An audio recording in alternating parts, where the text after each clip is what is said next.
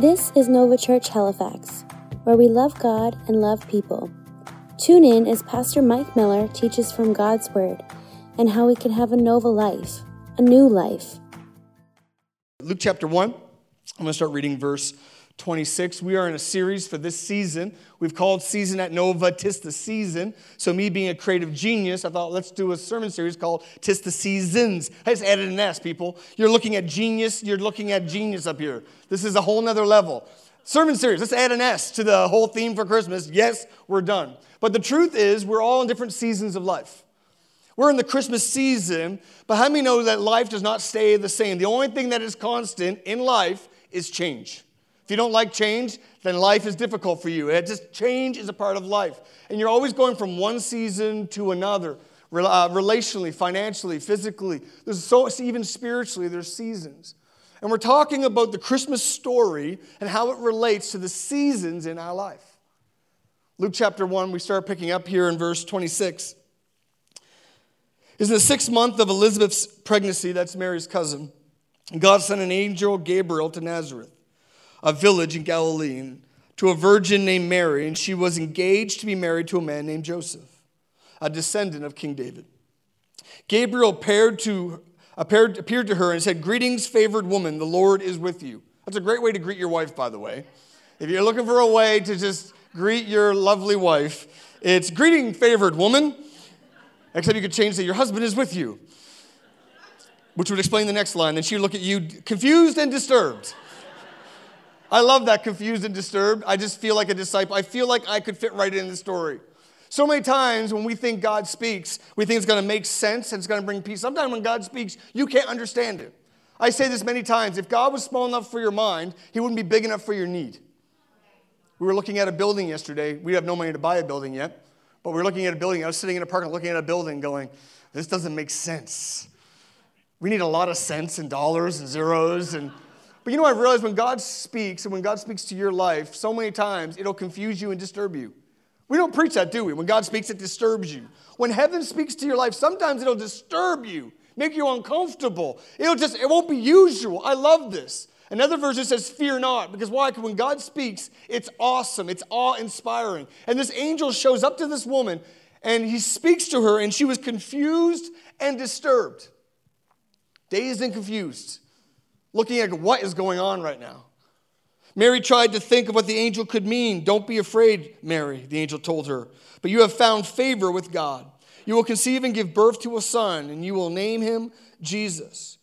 He will be very great and be called Son of the Most High. The Lord God will give you will give him the throne of his ancestor David.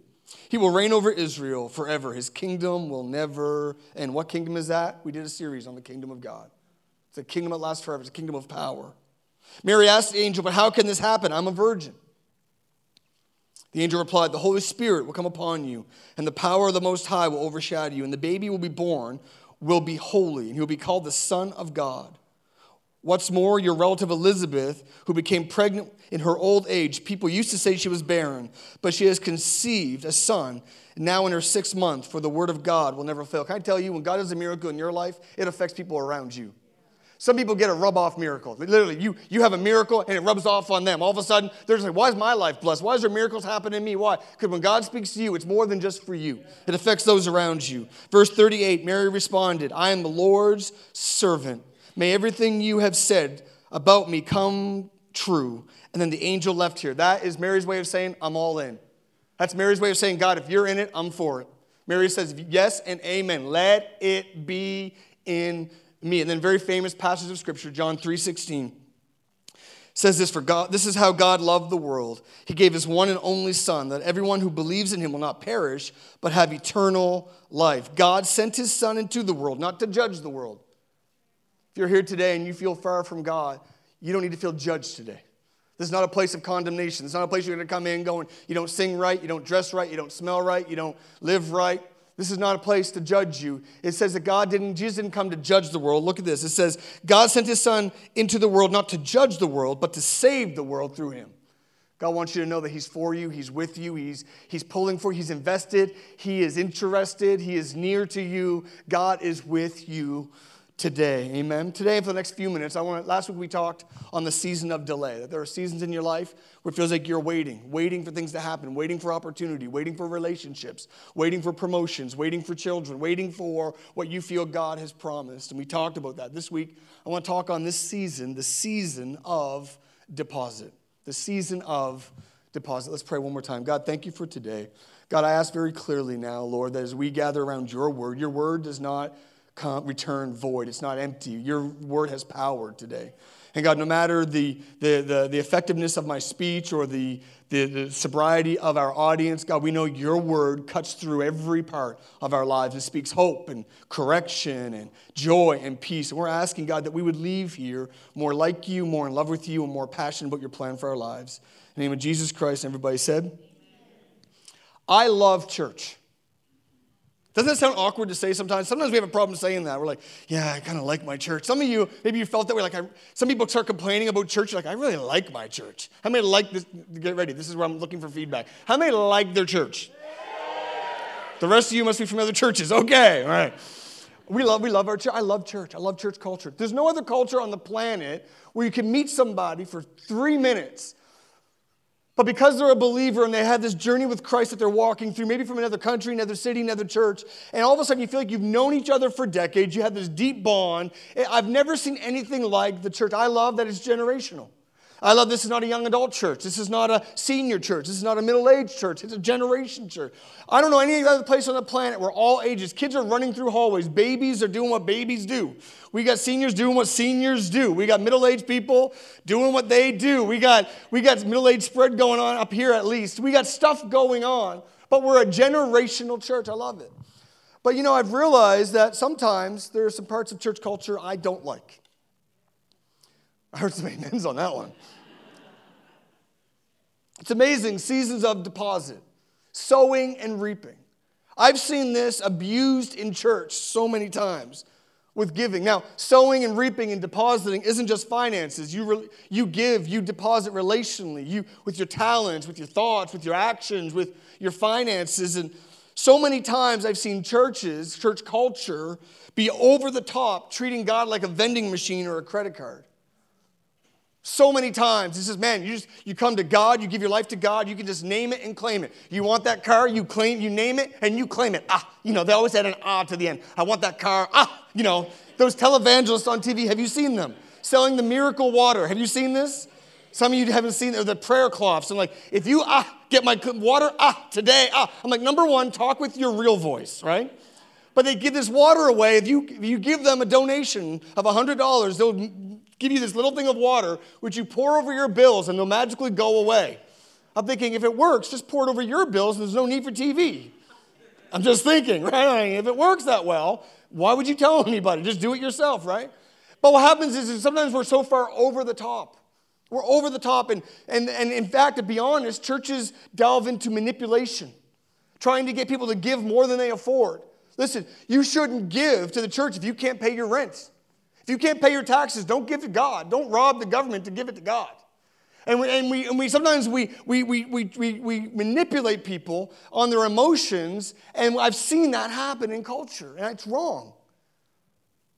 The other side of the coin is then sometimes we have a poverty spirit and we don't want to talk about giving at all or, or, depositing of our talents, our finances, because we have a poverty mentality. Go, well, if God's in it, we've got to be poor and we've got to have lousy churches and lousy music, lousy lights. We can't have lights. Lights are of the devil, you know, can't have lights. We got to be in a cold basement somewhere with old sandwiches. Has to smell like regret in the 70s. Come on, somebody. And we, just, we can't have nice things. And we had this other side of the coin. I want to remind you that that's a, just like manipulation over the top is not godly, either is poverty. See, God's not against you having nice things. God's against things having you. There's a difference. It's not about you having things, about things having you. But the truth is, it's a truth in, in the Bible, it's a biblical principle that sowing and reaping works. It's a biblical principle. Season of deposit. Today, I want to encourage you today in your relationships, in your thoughts, in your actions, and in your giving of a season, the power of a season of deposit. It's a powerful season. And so many times people neglect this because they've either been manipulated by a church or because maybe because of greed, they don't, they don't want to give anything away. And I believe God is robbing you. One thing I'm thankful as a church is we're a generous church. We're a generous church. Can I give you? No, I'm not going to give that secret away. What we're going to do on Christmas experience. I'm not going to give it away. No, I'm going to, I want to give it away. I'm not good at keeping secrets. I'm not good at watching Hallmark movies either. They're the same thing over and over. Someone's going through town, they get a transfer, their car breaks down. And this one bachelor, extremely good looking bachelor that no one else has noticed, who like orphans kids and fixes things. That was the latest one with Candace Bergen. I was watching. And somehow she's on her way to the big city, but she stops and then she finds like this, her, I just don't have uh, enough. the best Christmas movie ever, Die Hard. Okay.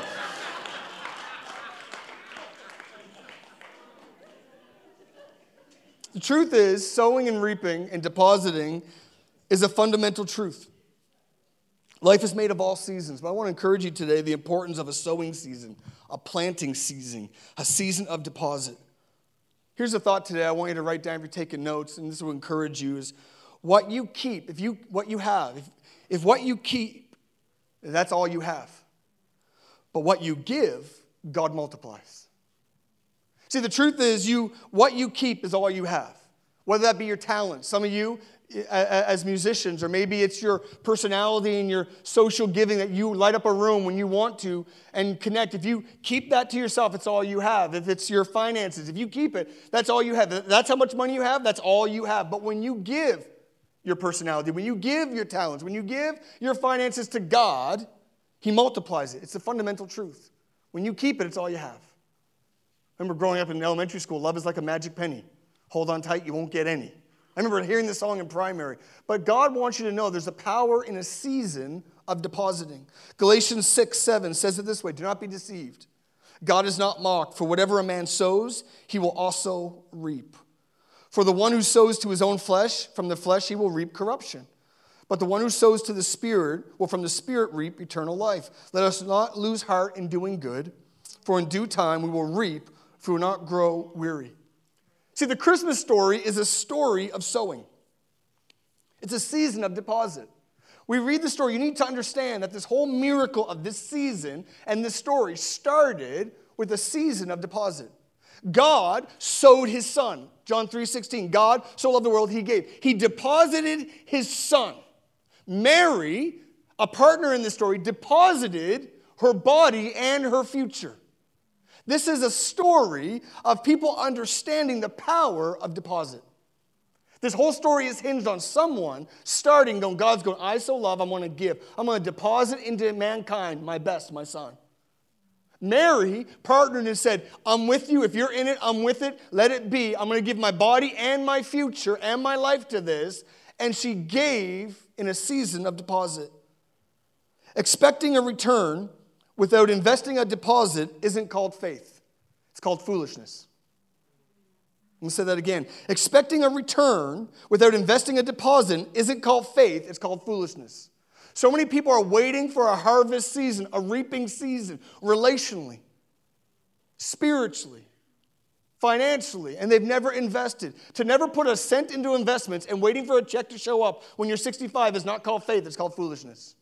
To not put any time into relationships or into your kids when they're growing up and expect them to be around you in your 60s, 70s, and 80s is not called faith, it's called foolishness.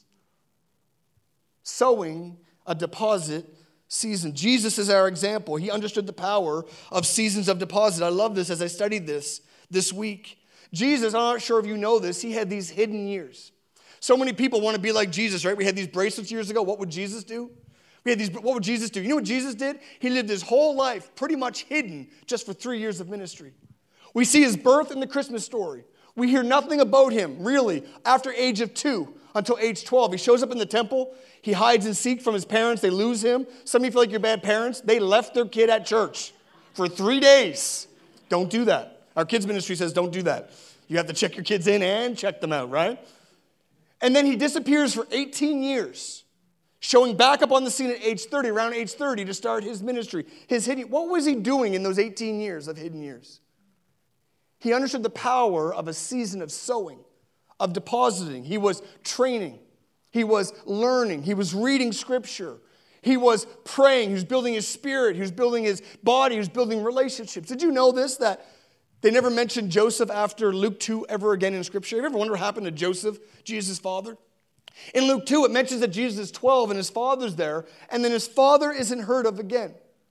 Historians say that they estimate, because of other, other writings and, and people that recorded history, that Joseph died around when Jesus was 16. Jesus uh, had, had siblings, uh, Mary and Joseph, though she was a virgin when Jesus was conceived and born. After that fact, they had more children. The scripture talks about his brothers. So Jesus had younger brothers, and for 16 years, please don't miss this, he put his ministry on hold to take on the responsibility of his family.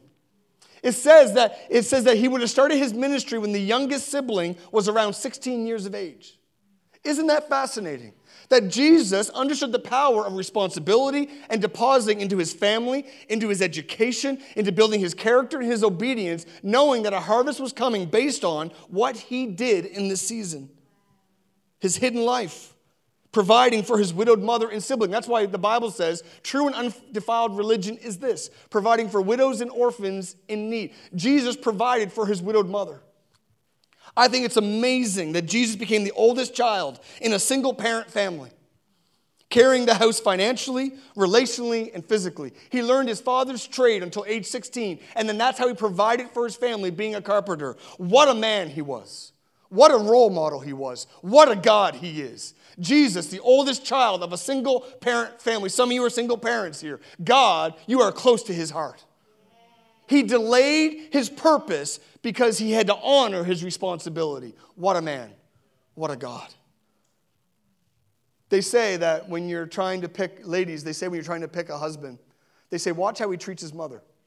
Have you seen, have you heard that? How he treats his mother is how he's going to treat his wife. Jesus treated his mother the same way he treats his church faithful, committed, and loyal.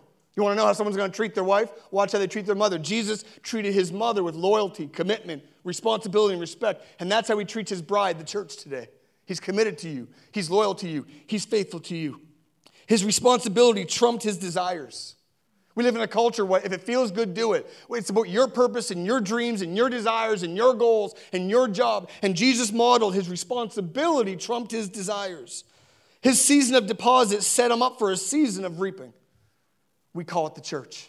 All the power of a season of deposit. The only control you have of what grows in your life tomorrow is what you plant today. Did you hear that?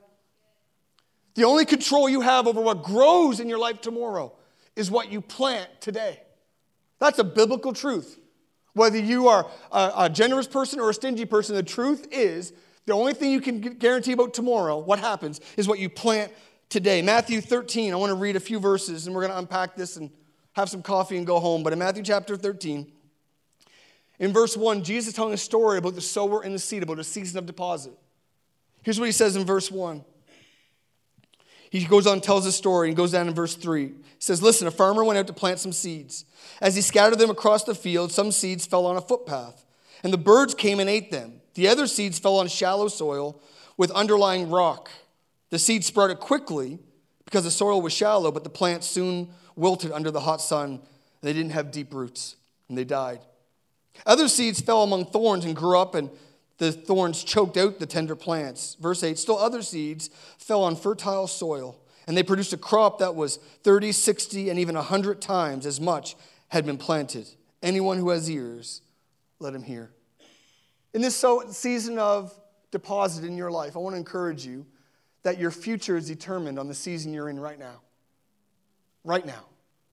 Moms, dads, teenagers, singles, what you're doing today will determine what your life looks like tomorrow. There's great responsibility and I think great joy in knowing that truth.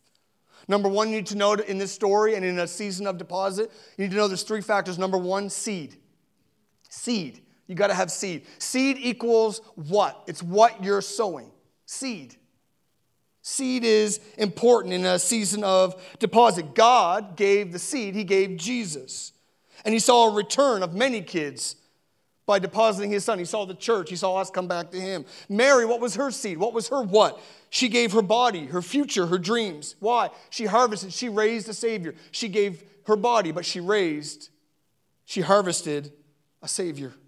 A seed is more than a seed. I had this apple here, and you need to know today a seed is more than a seed.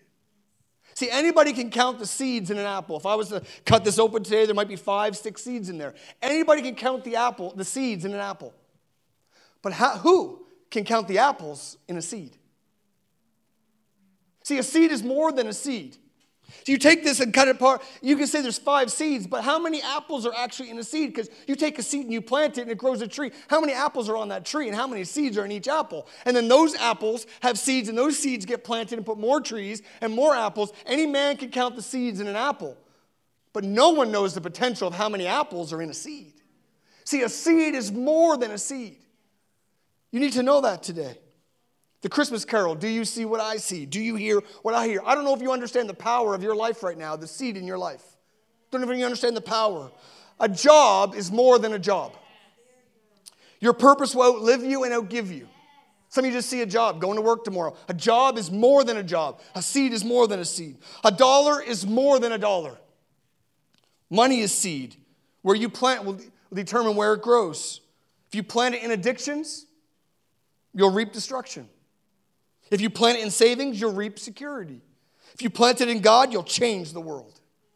An hour is more than an hour. Doretta and Phil on our team. Doretta is on the worship team and, and, and, and uh, prayer, and Phil's one of our board members.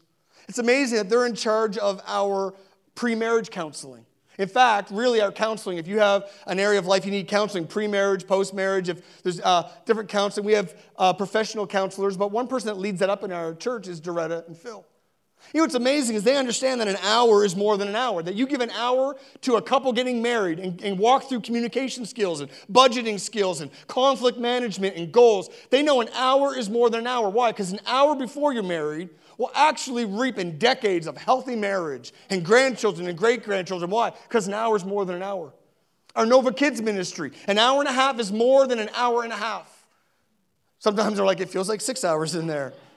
But you drop your kids off there, it's more than just an hour and a half. An hour and a half sets these kids up with the values of the Bible, of God's presence, that God loves them, God has a plan for them, that God wants to use them to reach the world. And an hour and a half on a Sunday morning is more than an hour and a half. It sets them up for a lifetime of health spiritually, relationally. It's more than an hour. An hour is more than an hour. The innkeeper saw a baby. Herod saw a rival, but heaven saw a savior. A seed is more than a seed. Do you see what I see? Your life is more than just nine to five. It's more than just the 30 years, 60 years, 80 years you have in your life. It's more than that. A seed is more than a seed. What's the seed you have in your life right now? Time. It's your focus, your attention. It's more than just time. It's more, there's potential in your time. It's your heart, it's your passion, your emotions. That's a seed you have to plant today. It's your finances. Seed is more than a seed. Number two, in a season of deposit, it's not just with the seed, it's with the ground. Where? It's where you plant, it's the ground. God, the ground he planted in was the Jewish people. That's where he planted his seed. For Mary, it was her home. She planted, she, she planted, she used her body, she planted in her home. God the Father chose Mary because she was pure in body and in heart. It wasn't because she was a virgin physically, it's because of her heart and character. Location matters. It's the number one rule in business. The first lesson in business is location is everything. If you invested $1,000 in Apple, the business, iPhones and iPads, if you invested $1,000 in Apple in 1980, I looked this up, you know what it'd be worth today? $500,000. If you invested $1,000 in Blackberry, today it'd be worth $1,000 in regret. Location matters. You can't sow to one area and expect a harvest somewhere else. You can't simply sow to your job and expect to reap a healthy family. Moms, dads, you got to hear that. No one ever says on their deathbed, I wish I had more time at the office. Someone go get my briefcase. People say this sometimes, you know, expectations of great relationships without investing in them. It's foolish. The Bible says to have friends, you have to show yourself friendly. You have to invest in friends to reap friends. Some people say, well, maybe this is not a friendly church, but yet they've never gone to a Nova group or they've never stayed for coffee or they've never invited anybody out for lunch. Investment, a season of deposit. Matthew 13 talks about four types of ground the what, the where, the, the ground in your life. Four types of ground. I'm going to go with them quickly. Number one is a footpath, which means it's hard ground. Is your hard heart today? When we talk about relationships, do you get hard? When we talk about your talents, when we talk about money, do you get hard today? It it just, it's a hard ground, means things can't grow there. Second type of ground was shallow ground. When it looked good, it smiled, it said the right things, but there was no depth of character, no depth of spirit. There was no quality, no depth to them. Show up and smile at work, show up and smile at home, but you're not there. You're there, but you're not really there. There's no depth at home. There's no depth at church. There's no depth at work. You haven't invested there. You say the right things. You punch the clock at home. You punch the clock at work. I want to encourage you that shallow ground, things can't grow long. The third one was among thorns. And the fourth ground was a fertile soil, the right location with the right ingredients. Let me ask you today where are you investing the seed in your life? Your time, your talents, your finances, your relationships? Where are you the most? If people are going to try to find you, where are you the most? What do you think about the most? When you have a moment, where is your mind most at? Where do you spend most of your stuff? That's the ground you're investing in right now. Where you're at the most, what you think about the most, where you spend the money. That's the ground you're sowing in. Let me ask you today is it good ground? Is it good ground?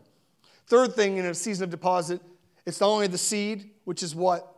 It's not only the ground where, Number three, it's care. It's how.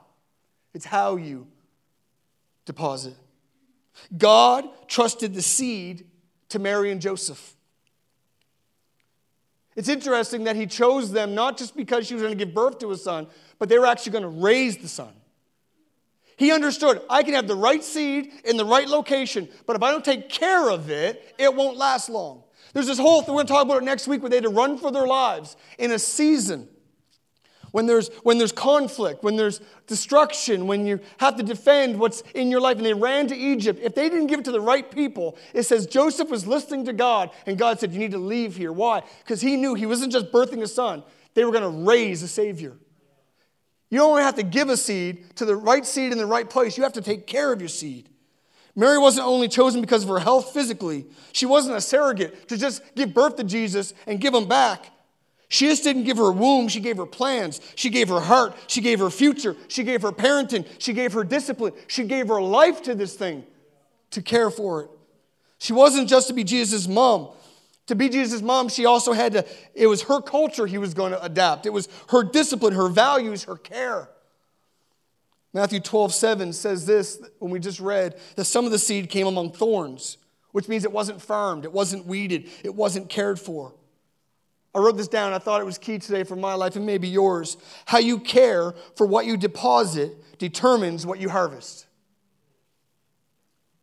Sometimes you wonder, man, I gave to the church, or I gave to that person, or I gave my, I gave relationships, or I, I, I, thought I married the right person, and we have these kids, or I'm working, I think I'm at the right job, and it's the right seed in the right place. But if you don't care for it, it's actually destructive. See, the seed fell in the right ground. It was not, no problem with the seed. It was in the right place, but because the farmer didn't get rid of the thorns and the weeds, you can have the beautiful seed on your lawn. You can have the best topsoil in your neighborhood. But if you don't take care of your lawn, those demons called dandelions will take over. And so many times we deposit the right seed in the right place because we don't care for our hearts, our minds, our emotions, our relationships, our attitudes. We wonder why thorns want to choke it out. Well, I was welcome there, but now I don't feel like I fit. I used to give, but now I just feel like, hmm, I don't know if I want to give there. I deserve more for myself. I, I used to be open to new people relationally and come over to my house, but now I don't know. I just I just need a break. And things start to choke it out. Sowing without tending is inviting crop failure. How's your heart today? Are you jealous? Are you jealous of somebody in your area of influence? Are you offended? Are you offended? Or something someone said or didn't say or didn't invite you to or did invite you to? Are you offended? Are you afraid? Are you cynical? cynics on. Always looking for the hidden meaning. Always wondering what the real motive is. I'd rather be a cheerleader than a cynic. Don't let thorns choke out what you've planted today. I remember being a teenager and I heard this story about a man that was crossing the Great Sahara Desert. Somewhere along the way, he got lost. What was supposed to be a three day trip and he had enough water and supplies turned into four or five, a week, week and a half. At one point, he's out of water, he's near death, and he's walking through the desert, and he's, he's realizing these are his last probably hours on earth, and the, his tongue is sw- swollen up, and his body was shutting down, starting to hallucinate. And off in the horizon, he sees a mirage, or he thought it was a mirage. As he gets closer, it was actually real. It was this, this little well and this pump on top of the well that the locals that used to travel had built it there. He walks up to the pump and he starts pumping on the well, and the water comes out. His hopes were high. He started screaming with delight. His mouth swollen, the blisters, the, the sunburn. And in a moment, delight turned into despair as he realized no water came out. He fell to his knees and thought, what a, what a cruel moment this was. And right beside the well, there was this little steel jar. And he picked it up, and quickly he could tell there was liquid inside of it. He opens the top, and there's this water in this little jar. And then there's this note on the outside. It said this If you found this, you're probably thirsty. Don't drink this water. You need to take this water and pour it into the pump to prime the pump. If you'll take this water and put it into the pump, it'll prime the pump and you'll have all the water to fill all the bags and all the bottles, and you'll have more than enough. But if you drink it, you won't have enough to get to the next stop. It's three days. So no matter how thirsty you are, don't drink it. Deposit it into the well. The man sat there for a moment going, I'm so dying of thirst. I need something on my lips. I need to, it's the perfect amount. I just, I need to put this off just for a moment. I need to get through today. I can't worry about tomorrow. And this jar is promising tomorrow if you follow the instructions. It says he poured the water into the well, and they started pumping, and nothing. And nothing. And they started to hear something. He started to feel a vibration. And sure enough, then water started pumping out of this thing, and he filled his mouth, and he filled his, his stomach, and he filled his jars and his bottles, and then he filled up that jar again and put the top back on it and put it right beside the well, knowing someone else is going to need that. My friends, I want to encourage you today. The Bible says a season of deposit. And you can use all your time, all your talents, all your heart for you right now. You'll have enough to maybe get through this week or this year or this life. But the Bible promises not just enough for you, but legacy for your children and grandchildren.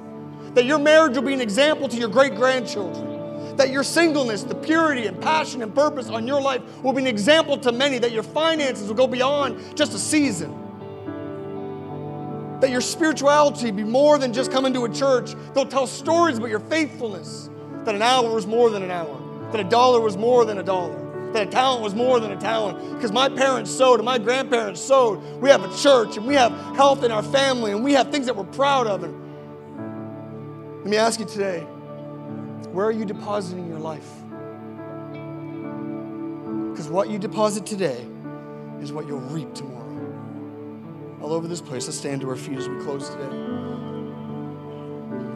Can I challenge you today? To expect a harvest without sowing seed isn't faith, it's foolishness. But today there's seed in your life. Some of you to walk out this door and spend five extra minutes meeting someone you haven't met before. You don't know. That seed's more than a seed. That coffee's more than a coffee. You don't know who needs it today. That dollar is more than a dollar. We have plans for this church. We have building plans. We have helping the poor plans. We want to make a difference in the marginalized, the up and atoms, and the down and outs. We have plans today. A dollar's more than a dollar. Your talents. We need more people on this worship team. We need more people in our production, in our kids' ministry. Why? Because an hour and a half is more than an hour and a half. One of the men in this room that's changed my life more than anyone else He's not a musician or a preacher. He was a Sunday school teacher. He changed my life in Sunday school. I am, he is reaping as his pastor what he deposited into a young man in Sunday school. An hour is more than an hour. Where are you depositing your life today? Let me pray for you today. Father, I thank you for this church. God, in this season, we understand that we're in a season of sowing, a season of depositing. God, I pray we be generous with our time, generous with our love and our hearts, generous with our talents, generous with our finances. That God, when we keep it, it's all we have, but when we give it, God, you multiply our time, our talents, our heart, and our money. God, I bless this church. Now, church, some of you, you're like, I, I don't know God. I haven't given my life to Christ. If you give your life to Christ, you deposit your life, you say, God, I trust you with my life. He gives you forgiveness, He gives you eternal life. You can know that if you died one minute from now, that you're right with God. There's no guessing game where you go. The Bible says, if you believe in your heart and confess with your mouth that He is Lord, that you're saved. It means that when you die, now or 80 years from now, to close your eyes here is to open it into the face of God. That's the promise we have. It also promises that He's with you now and forever. Give your life to Christ. On our own, my life is a mess. But with God, it's a life of purpose. If you say, Mike, I don't know Jesus, I haven't given my life, I haven't deposited my life, my mess, my pain, my shame, my past, I've never done this before. But I want to start in this season of deposit. I want to give the best gift of all. I want to give my life to Jesus Christ. I want to give him my past, but also give him my present. I want him to light up my future. I give him my whole life. If that's you, with every head bowed, just for a moment. On the count of three, I want you to raise your hand and put it right back down. One, two, three. If that's you, raise your hand, put it right back down. Thank you, thank you, thank you, thank you, thank you. Put it right back down. So many people today in a season of deposit. You can't outgive God. You give him your life, he gives you forever. Amen. God, let's pray together. Father, thank you for these people right now that's raised their hand. God, we commit to you. We give you our mess, our pain, our past, our talents, our joys, our victories. We give you all that we are. And God, you promised to forgive us, that to become close to us. We believe now in our heart. We even say it with our mouth. We need you, God. You are God. Would you draw close right now and do a miracle in their lives? Come into their lives, forgive them for their sin, renew a relationship with you. May this be the best season of their lives ever as they deposit their life in you, may they reap eternal joy. In the name of Jesus Christ, everybody said, Amen. Amen. God bless you. We love you.